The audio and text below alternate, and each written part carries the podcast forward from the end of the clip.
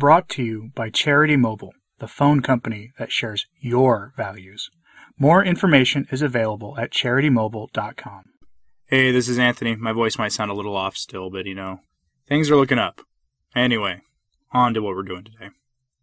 From time to time, Cardinal Joseph Tobin finds himself in the spotlight for really all the wrong reasons.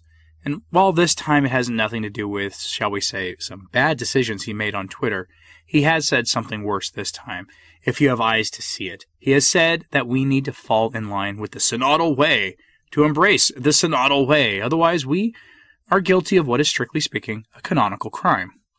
Let's have a look at this story because while the attacks in the Latin Mass have gotten a lot of attention in our circles lately, remember that this is only part of their war against their faith. Their real goal is to remake the church into their own image, to finish constructing their ape of the church. Let's get into the story. As for this greater push for synodality continues, as the synod on synodality of synodal dialogue, or whatever it's actually called, continues into 2023, the U.S. Conference of Catholic Bishops put out a rather silly tweet that got ratioed rather badly. And if you don't know what the term ratioed means, it means that the replies were greater in number than the likes and the retweets that the tweet received, and the replies were not exactly positive. Now, here's the tweet I'm talking about. Here are seven attitudes we can all adopt as we continue our synodal journey together. Which one inspires you the most? Let us know in the comments below. And some some tagging another synodal account. Then learn how more about how you can participate in the synod at website. Hashtag listening church, hashtag synod.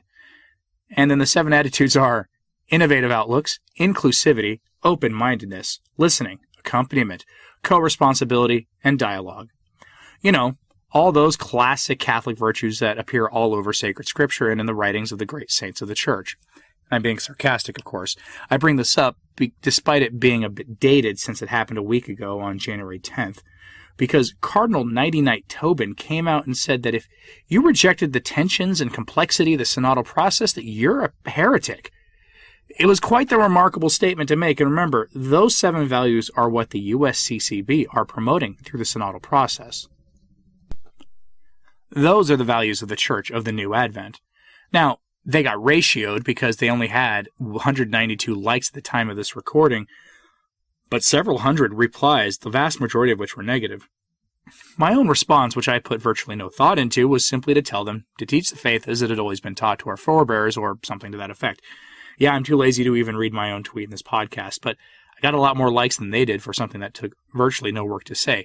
And I will tell you what, they put work into that graphic and into that tweet. They made that graphic to be tweeted, and they got hammered for it.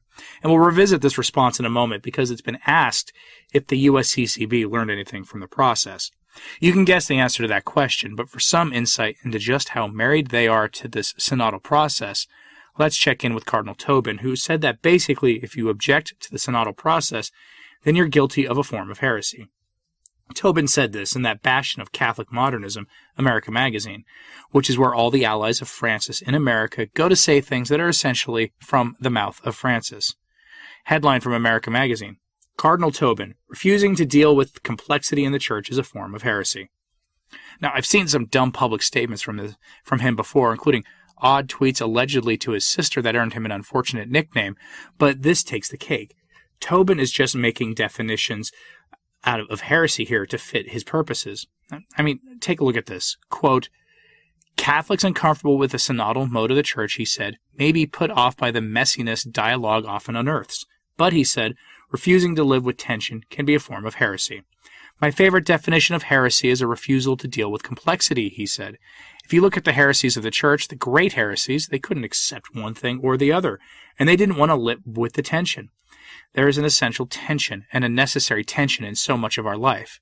If you destroy that tension, he continued, then the church, the sacraments, the Word of God becomes something else. It is no longer the Word of God.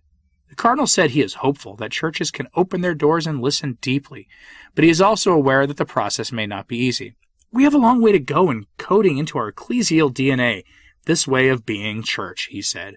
End quote. In other words, the synods will change the church forever, and if you're a heretic, you will, well, if you are a heretic if you disagree. Well, guess what? I'm a heretic according to the modernists, and I'm completely fine with that. Tobin redefining heresy isn't that surprising, but let's actually find out what heresy means because it is a word that's thrown around too much these days, and frankly, Tobin's use is an example of it being thrown around to the point of losing its meaning. But words have meanings, and they should be used carefully, especially ones loaded with meaning, like heresy. NewAdvent.org provides this definition from St. Thomas Aquinas and then builds on it. Quote, St. Thomas in the Summa defines heresy a species of infidelity in men who have professed the faith of Christ to corrupt its dogmas. The right Christian faith consists in giving one's voluntary assent to Christ in all that truly belongs to his teaching. There are therefore two ways of deviating from Christianity. The one by refusing to believe in Christ himself, which is the way of infidelity, common to non Christians and our so called elder brothers. The other by restricting belief to certain points of Christ's doctrine, selected and fashioned at pleasure, which is the way of heretics. The subject matter of both faith and heresy is, therefore, the deposit of the faith, that is, the sum total of truths revealed in Scripture and tradition as proposed to our belief by the Church. The believer accepts the whole deposit as proposed by the Church. The heretic accepts only such parts of it as commend themselves to his own approval. What Tobin is doing here is taking the synodal process and saying that it is akin to revelation, that's if he even knows what the meaning of the word heresy is, which, as a hypermodernist, is truly debatable. He seems to be using the word heresy to mean, I don't like that you don't like where we're taking the church and will use force if necessary to make you comply. That should be concerning, but at this point, the Bergoglians aren't really full of surprises anymore. But they've elevated this to very nearly the level of revelation because they're telling people that the Holy Ghost will be guiding the synodal process. Remember, this is a process that virtually no one has participated in yet in most places with empty meeting halls being reported in pretty much every diocese everywhere. Yet they say this will be the movement of the Holy Ghost directing the church to change things. And here's where Tobin hints at it. Quote, Synodality is a way of being church, based on the idea, the ideal, that all the baptized are walking together with a shared attention to the Holy Spirit. Cardinal Tobin, the Archbishop of Newark, said in a keynote address to the Cathedral Ministry Conference, which is taking place this week in Chicago. A way of being sh- church with shared attention to the Holy Spirit. Okay, then. But remember, we consistently see people agitating for changes to what the church teaches in all matter of things on all the tough issues and to make the church more open to anyone who wants to receive the Eucharist without any of that messy conversion stuff. And that's, by the way, why they have to push the trads like us to the fringes of society. That's why, because we don't want this to be done to Christ's church.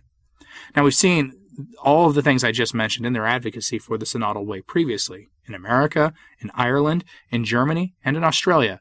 It's all one big hot mess, but they have a very real goal, hence their use of the word heresy, and that goal is to remake the church in the image of Francis the Vengeful One. Which brings me back to the USCCB getting ratioed on Twitter.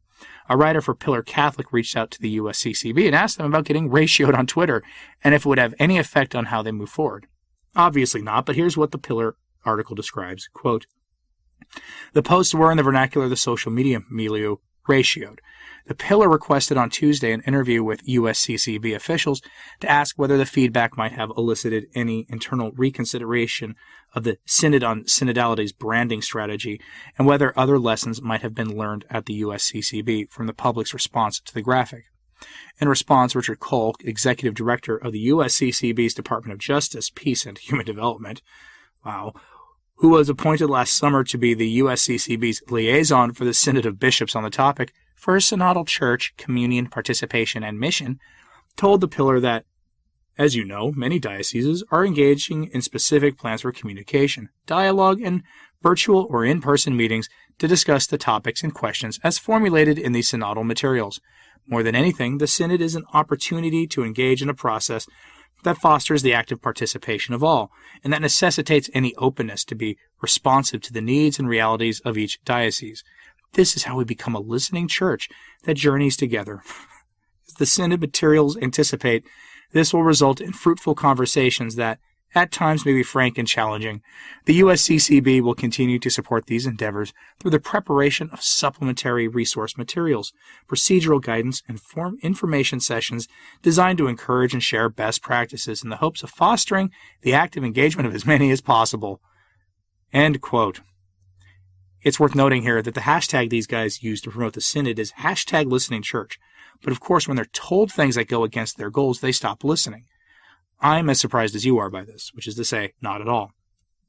Now, it's obvious that the whole point of the synodal process is to change the faith to fit the sensibilities of our rulers and to make sure that its force as something that can change the world be taken from Christ the King and placed into the hands of the spirit of Antichrist.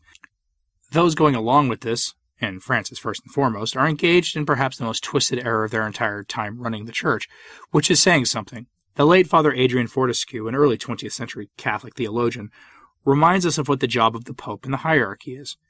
He was clearly responding in a way to the crisis of modernism a hundred years ago, and his words are still relevant today.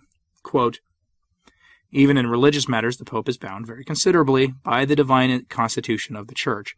There are any number of things that the Pope cannot do in religion. He cannot modify, nor touch in any way one single point of revelation Christ gave to the Church. His business is only to make is only to guard this against attacks and false interpretation. We believe that God will so guide him that his decisions of this nature will be nothing more than a defense or unfolding of what Christ revealed. The Pope can neither make nor unmake a sacrament. He cannot affect the essence of any sacrament in any way. He cannot touch the Bible. He can neither take away a text from the inspired scriptures nor add one to them. He has no fresh inspiration nor revelation. His business is to believe the revelation of Christ as all Catholics believe it, and to defend it against heresy. Now that comes from his work, The Early Papacy, published back in 1920. The job of any prelate, from deacon to pope, is to preserve the faith, not change the church. The bunch in Rome need to be reminded of that in our time. So, are you a heretic by Tobin's standard? Do you care that they're saying that essentially we're not Catholic for objecting? Let me know in the comments, please. And like and subscribe if you haven't. It really does help. And thanks for your patience with my vocal cord issues. As always, pray for the church. I'm Anthony Stein. Ave Maria.